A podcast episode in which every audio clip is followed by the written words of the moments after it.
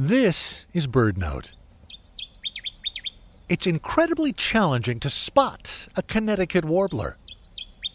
It's not that the bird is especially rare or its range is especially narrow.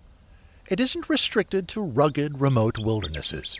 This relatively big, slow moving warbler just keeps a low profile, whether it's nesting in the boreal forests, wintering in the forests of South America, or migrating between the two.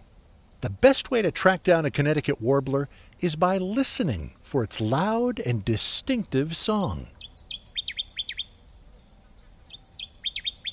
But even singing birds on the breeding grounds can be tricky to spot.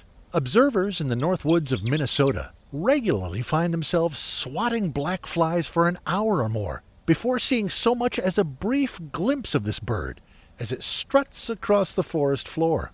When it does perch deep in a small spruce or tamarack to sing, the Connecticut warbler carefully conceals itself before making a peep. And even the call itself makes it hard to pinpoint the bird. It often sounds like the bird is calling from low in a tree when it's actually perched high in the crown. It takes more than a little luck for intrepid birders to train their binoculars on this songbird.